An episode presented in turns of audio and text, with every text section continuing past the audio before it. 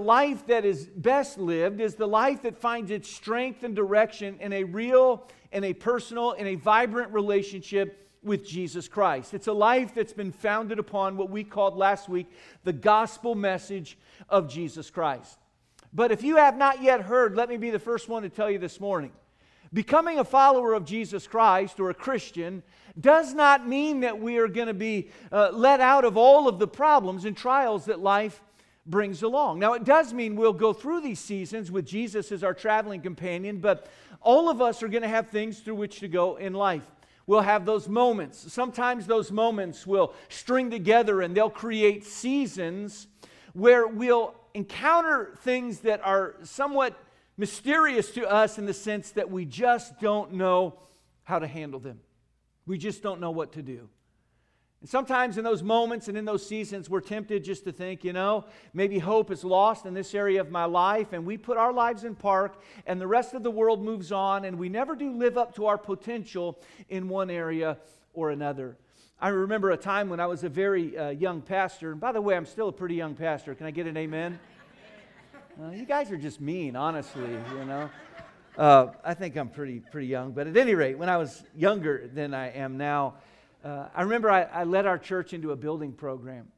And um, we worked, we prayed, we received offerings. I mean, we did all the things that churches need to do in times like that. And, and yet, as we came down to the wire, it was obvious to me we're going to be short. We're going to be short. Now, I was not alone in the decision making pro- process. I, I didn't make that decision in a vacuum, it was a team decision. But by the same token, as the pastor of our church, I felt very personally responsible. You see, I'm not a hireling. I don't do this because I needed a job and they put out a want, want uh, in, the, in the paper or something, want ad. No, uh, th- this to me is a calling. I feel very responsible for things like that. And, and I did the best I knew, but it seemed apparent to me that uh, I didn't know enough. And I knew that something needed to be done. I just didn't know what needed to be done. The clock was ticking, decisions needed to be made, but I was just I was just stuck. And that's my story, but I think you have a story too. Of those occasions in a relationship, or maybe in your parenting, or in a professional setting where you knew something needed to be done, a move needed to be made, a decision needed to be made, but, but in your heart and mind, all you could think of is, I just don't know what to do. That's, that's the nature of life. We routinely get in those, those seasons. And sometimes, to make matters worse, we know that people are looking to us, and we're all leaders in one way or another.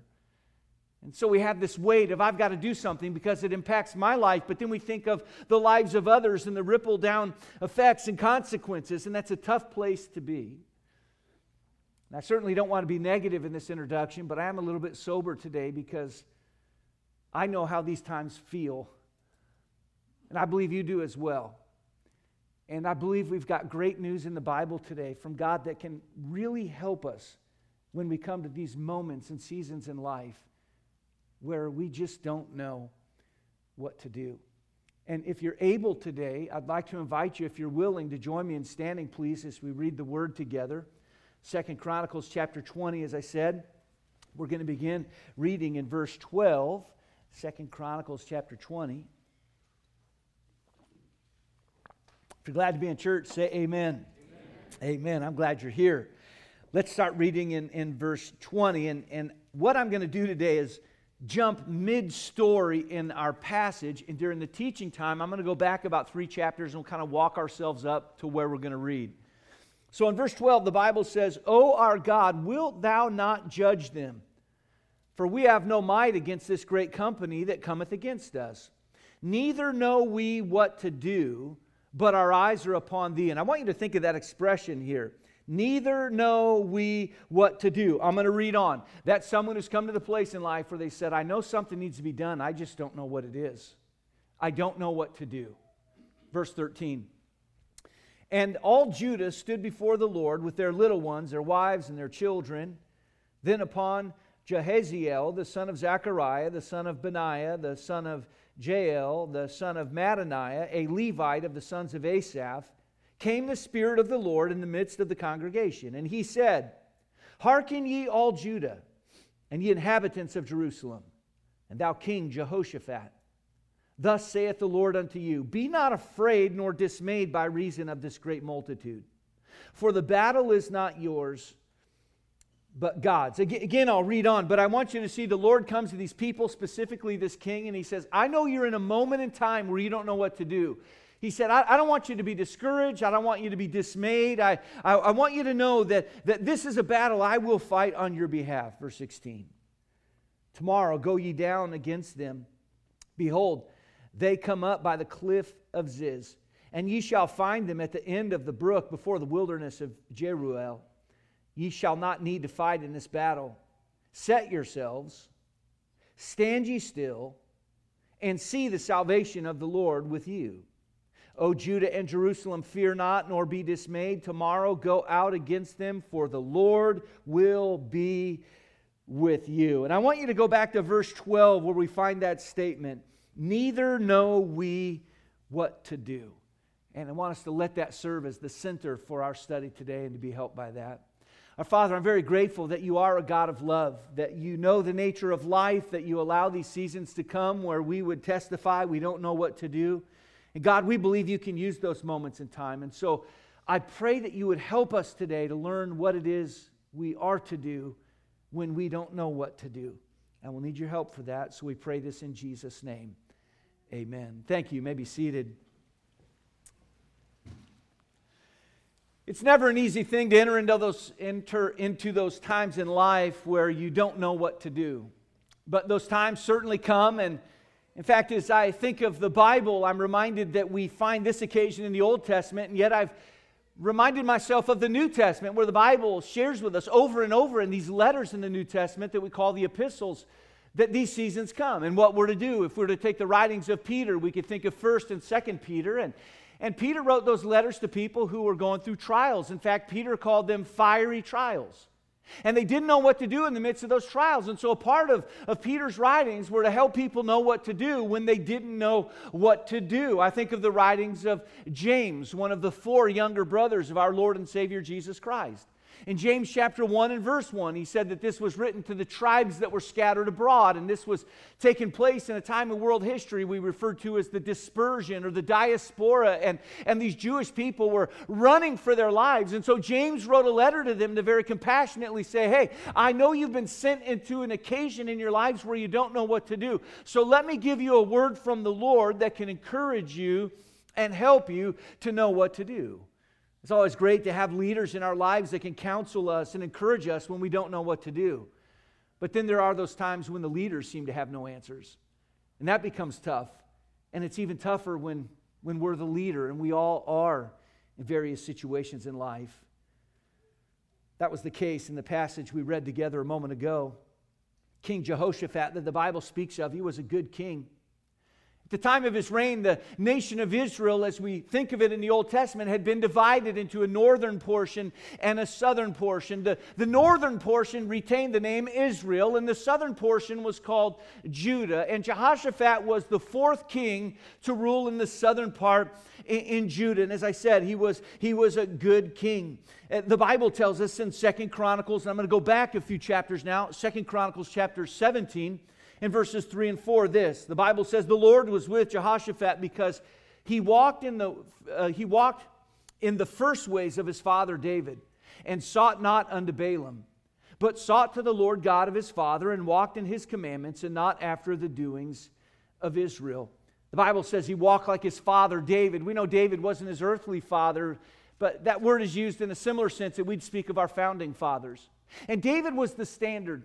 When God evaluated a king, he would say they did it like David did, which meant they did it right, or he would say they didn't do it like David did, which meant they did it wrong. And when God looks here into the life of this king, he said he's a good king. He did it like David. David was a man of faith. David was a man of persistence. David was a man who had a heart for the things of God, and he pursued the heart of God in the course of his life. And, and the Bible tells us of this king Jehoshaphat, he was a good man. He was not just a believer in God. The Bible tells us he wanted other people to know about God. In 1 Chronicles chapter 17, verses 8 and 9, we get some more insight into the character of this king. The Bible says this And with them he sent Levites even Shemaiah, and Nethaniah, and it goes, goes on and on with a bunch of very difficult names I'll let you read on your own, okay? But if we were to go down a few verses, after naming all of these various people, the Bible says, and they taught in Judah and had the book of the law of the Lord with them and went about throughout all the cities of Judah and taught the people. Let me share with you what the king Jehoshaphat was doing here. He knew God. He loved God. He knew the Word of God. And he cared enough for those he led that he said, I want to invest the days of my tenure as king as a time where other people can know of God. And so he rose up this group of people that could be sent out through all the land and they could teach people the words of God, the law of God, as the Bible says it here. He's a good king. He followed God. He encouraged others to follow God. And, and as a result, he experienced some good and prosperous times in his life. But, but once we get past the commendation that we find of this king in chapter 17, we move into chapter 18. And it's in chapter 18 we find him do something out of his character, a bit of an anomaly, at least insofar as we've come to know him. And in Second Chronicles chapter 18 and verse 1, the Bible says, Now Jehoshaphat had riches and honor in abundance and join affinity with Ahab. Now, I want you to get the picture before we start making an application. This was a man who knew the Lord. He was fulfilling God's purpose for his life. He was a good leader, a wise leader. But as God blessed his life, he got sloppy.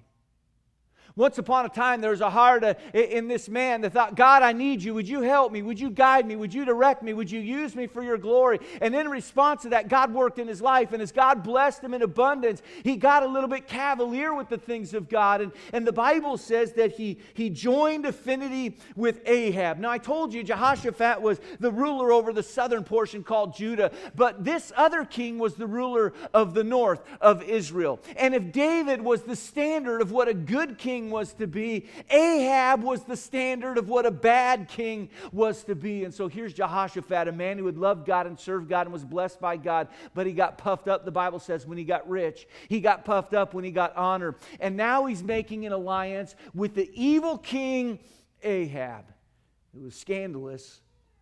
This was a tragic move for Jehoshaphat. It took him from the path of God's will for his life to a place where, where he endured incredible danger danger even for those he led. It was in this time that God sent a prophet to the king, a man by the name of Jehu. And in Second Chronicles 19 and verse 2, he said this He said, Shouldest thou help the ungodly and love them that hate the Lord?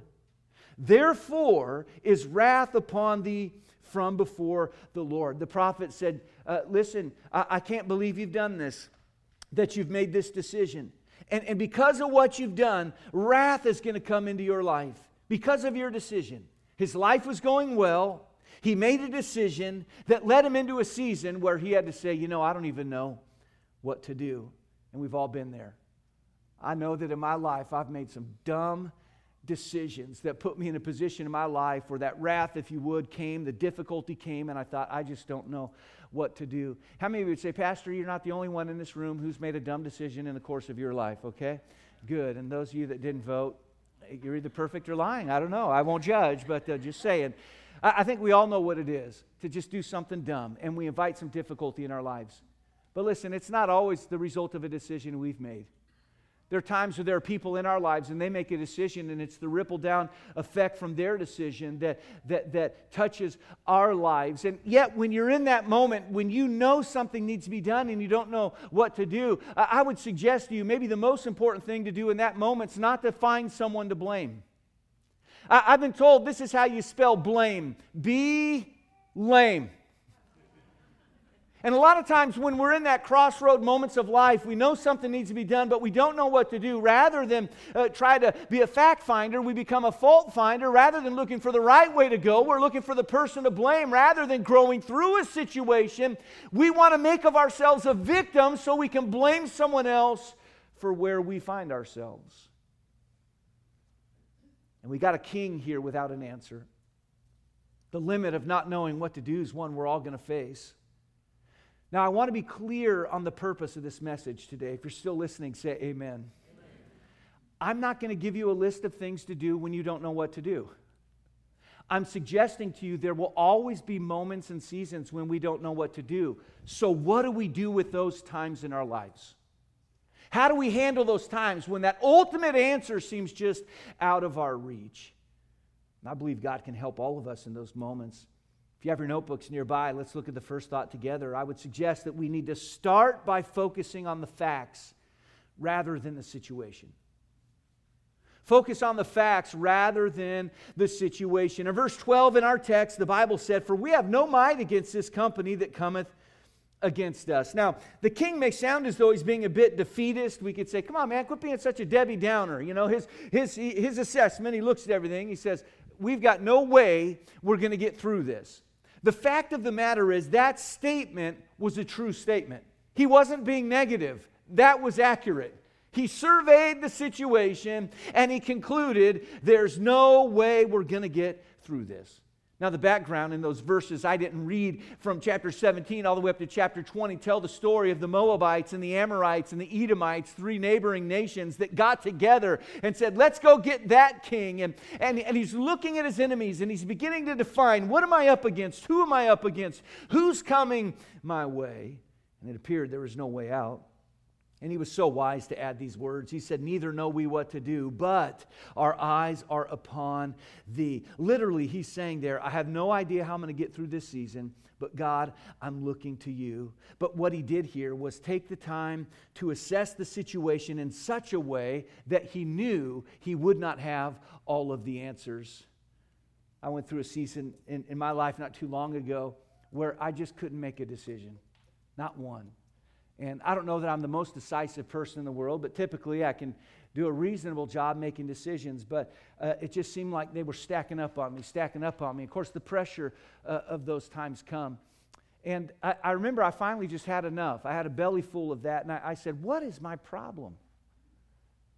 And I took some time to just think about it and, and to not just look at the situation as a whole, but to start looking for facts. And, and what I found in that moment in my life is there's really one big decision that I had not made. And as a result of that domino not follow, falling, none of the others could follow. So I, I had all these decisions that had yet to be made. But, but in my situation, I thought, you know, it's because of this one real big decision I didn't make. That's why they're all stacking up on me. And the reason I didn't make the one big decision in my life at that time is because I didn't have enough information to make a good decision.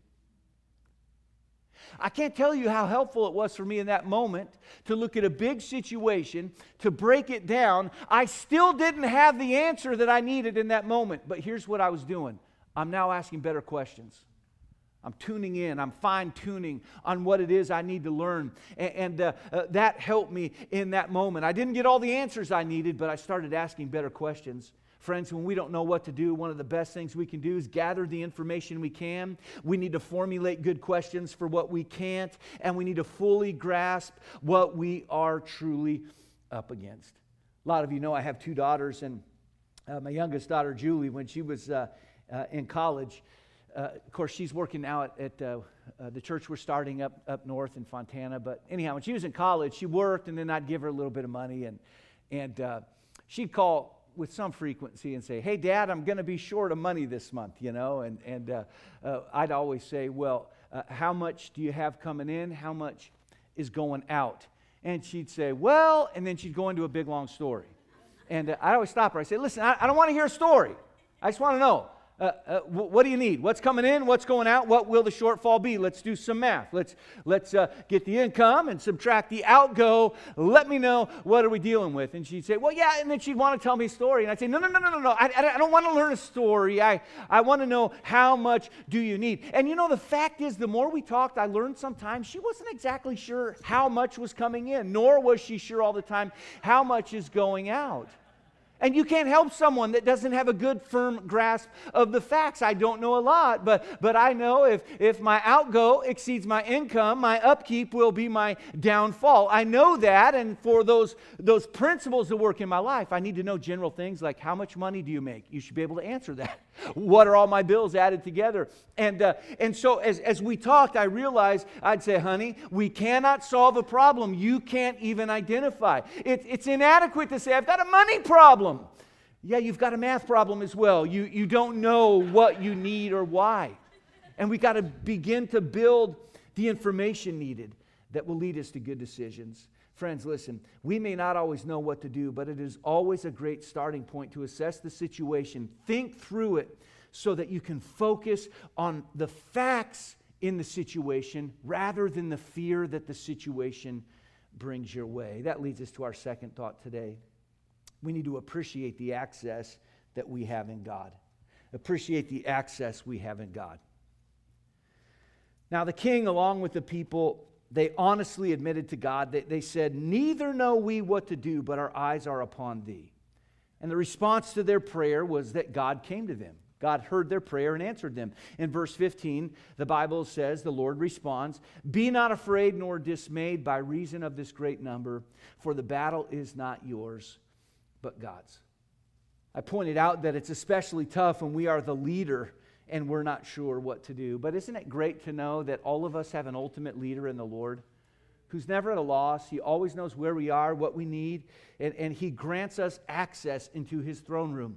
The writer of Hebrews said it this way He said, Let us therefore come boldly under the throne of grace, that we may obtain mercy and find grace to help in time of need. God says, One of the reasons I allow you to go through times of need those times where you don't know what to do, is so that you will come boldly even into my presence and that you would ask me so that I can work in your life.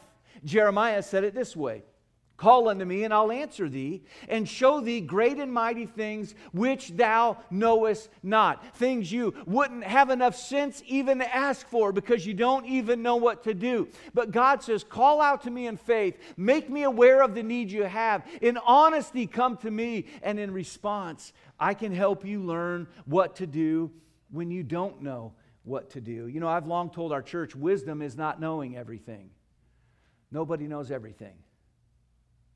Now, it's true, some people know more than others, but nobody knows everything. Wisdom is knowing where to get what you don't know. Look, the greatest leaders I've, I've ever met in my life are seldom the smartest person in the room. They're people who are able to build good teams and have people in their life that can speak truth in, into them.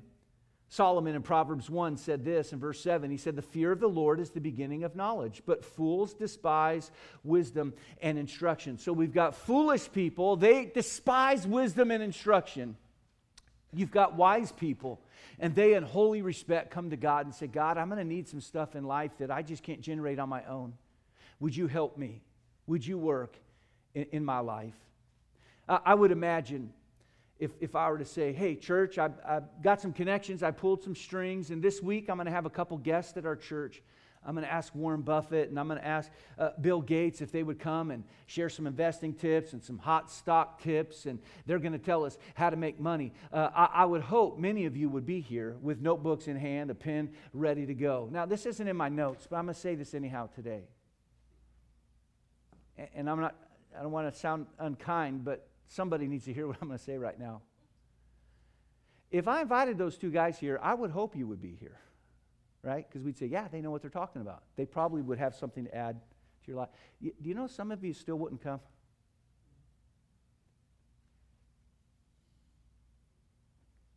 We can despise instruction. You, listen, you can't help someone that won't be helped.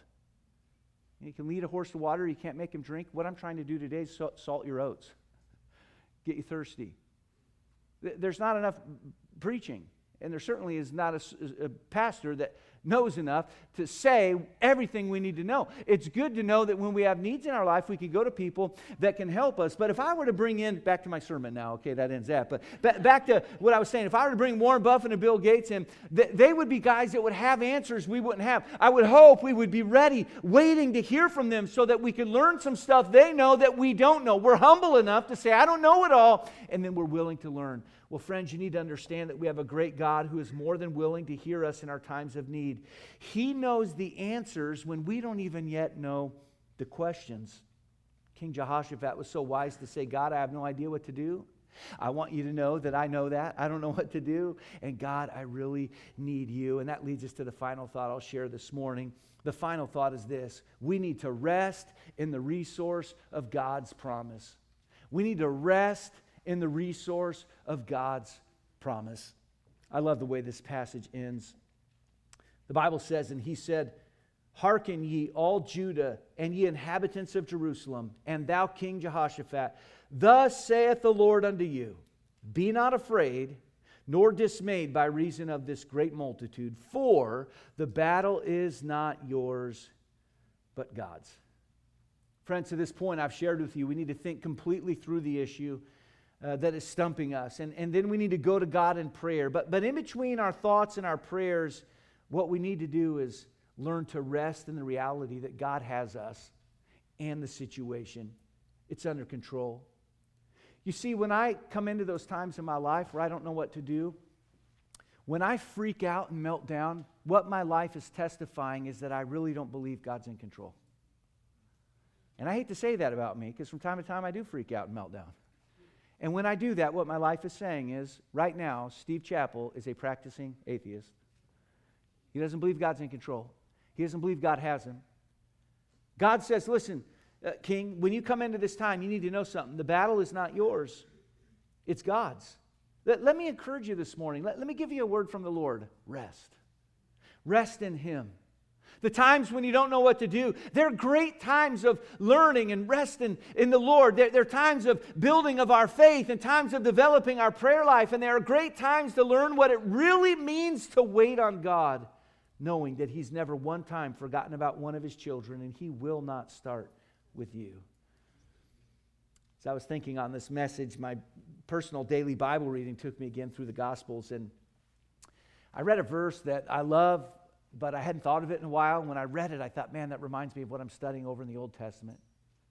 It was an occasion in the life of Jesus Christ when he's talking to his disciples. And as you know, the disciples, when they followed Jesus, it, it wasn't like this, you know, modern day television church in, in, America where if you follow Jesus, he'll make you healthy, wealthy, and wise at all times. No, they forsook everything.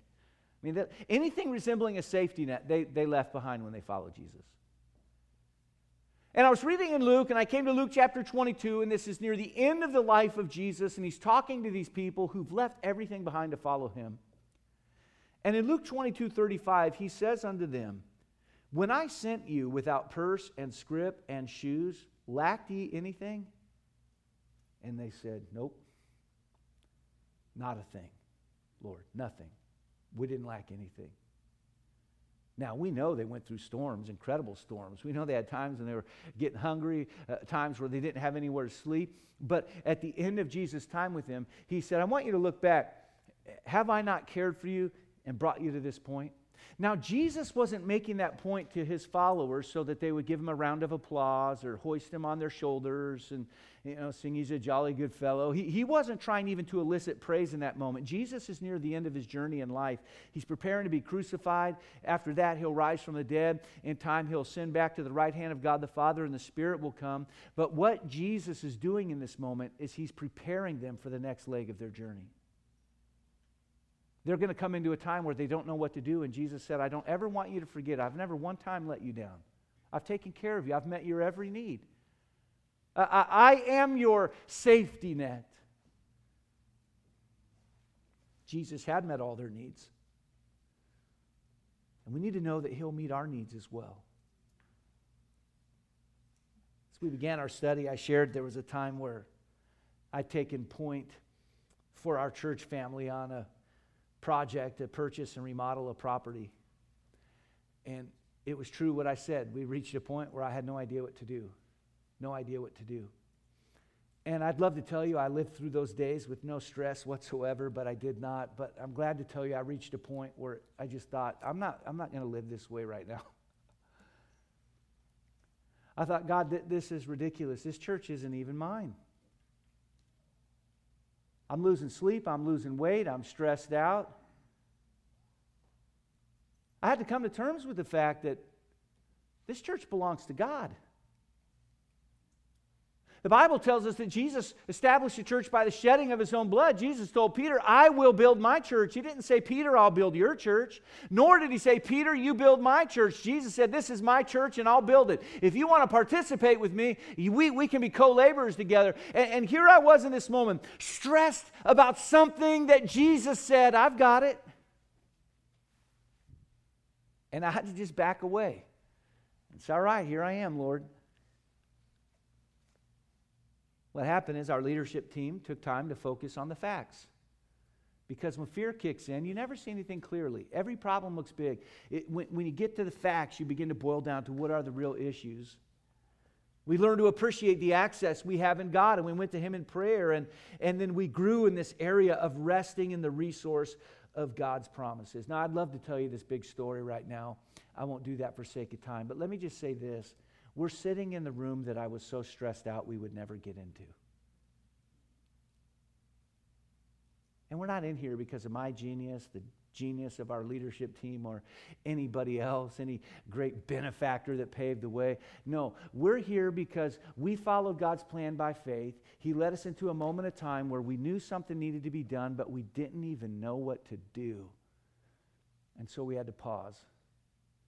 We had to just trust God. We had to get all the information we could, knowing we're not going to get all the answers, but we had to figure out what are the questions. We had to spend time in prayer and we had to trust that God would see us through. And I'm, I'm here to tell you today God saw us through. He saw us through. God did what only He can do. I want you to know today that God's word is true when it says in Romans 8:28, we know that all things work together for good to them that love God, to them who are the called according to his purpose. Now, that promise is not for everybody, but to those who love God and to those who are called according to his purpose, the Bible says all things work together for good. The Bible does not say everything's good. That's not what the Bible says there. You might say, well, Pastor, I'm in the middle of something that's bad. You very well may be. But the Bible says all things can work together for good. And in the mosaic of all the things through which we go, God is kind enough to allow us to go through seasons of time in life where we're going to have to say, I don't even know what to do here.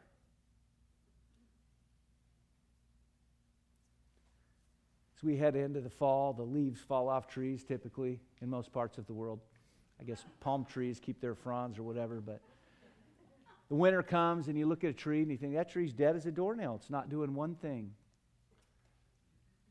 but we know it's doing a lot. It's coalescing all those resources, all the sap is coming within so that when the spring rolls around, that tree can bloom for all it's worth and so that a harvest can come from the fruit that it can produce. God is so kind that He allows us to go through those times where we have to just pause enough to let God do that work that's often unseen but no less important than that very obvious. Like a superstructure, we all want to grow straight up, but from time to time, God brings us into a season of life where He wants us to go down and expand that foundation. Learn to trust Him a little bit more. Learn to talk to Him a little bit more. Become a little more humble, saying, God, I really don't know it all. I, I, I, need to have you work in my life in this way. And what God can do in our lives in times when we don't know what to do show us that we just have to trust Him for each step of the journey. It's not comfortable, but I'm learning in my Christian life not to be afraid of those things, those moments, those times when I don't know what to do. Because invariably, when I settle down, talk to God about those, trust Him, I find that God's helping me, building me, developing me. It may be, one could think, God, there's a problem in my marriage and I don't really know what to do. That's okay. You don't have to have all the answers. Get, get all the facts you can get. Let God begin to refine that process. Talk to the Lord about it. Rest in His promises. It might be a parent that would say, I love my kids so much. And maybe you'd say one is, is straying from the Lord or getting in a tough situation. And you, you would say, I don't know what to do. I, I would say to you, that's okay. That's okay. Let God work in your life. Pastor, I got a financial dilemma. I have no idea how to handle this. Listen, I, I, I, may not know how to handle that dilemma in your life either, but I know it's in those moments where we'd say, I have no idea what to do. Those are prime moments for God to build us for His glory. Our Father, we're thankful today that you are a good God, a God of love. And Lord, I'm even thankful today that you let us go through times in our lives where we look at all the data and we conclude that we still have no idea what to do. God, we're thankful that in those times when we look to you, we see a God who's never at a loss, who knows what we need. Help us, we pray. Our heads are bowed in a spirit of prayer, and I wonder how many of you here today would say, you know, Pastor, when you talked on that this morning, you kind of touched a nerve on where I'm at in my life. Maybe you're here, you'd say, Pastor, really, you kind of you got into some territory, you touched on a topic that was probably a good one for me to hear today. And uh, there was something in there that I think was, was very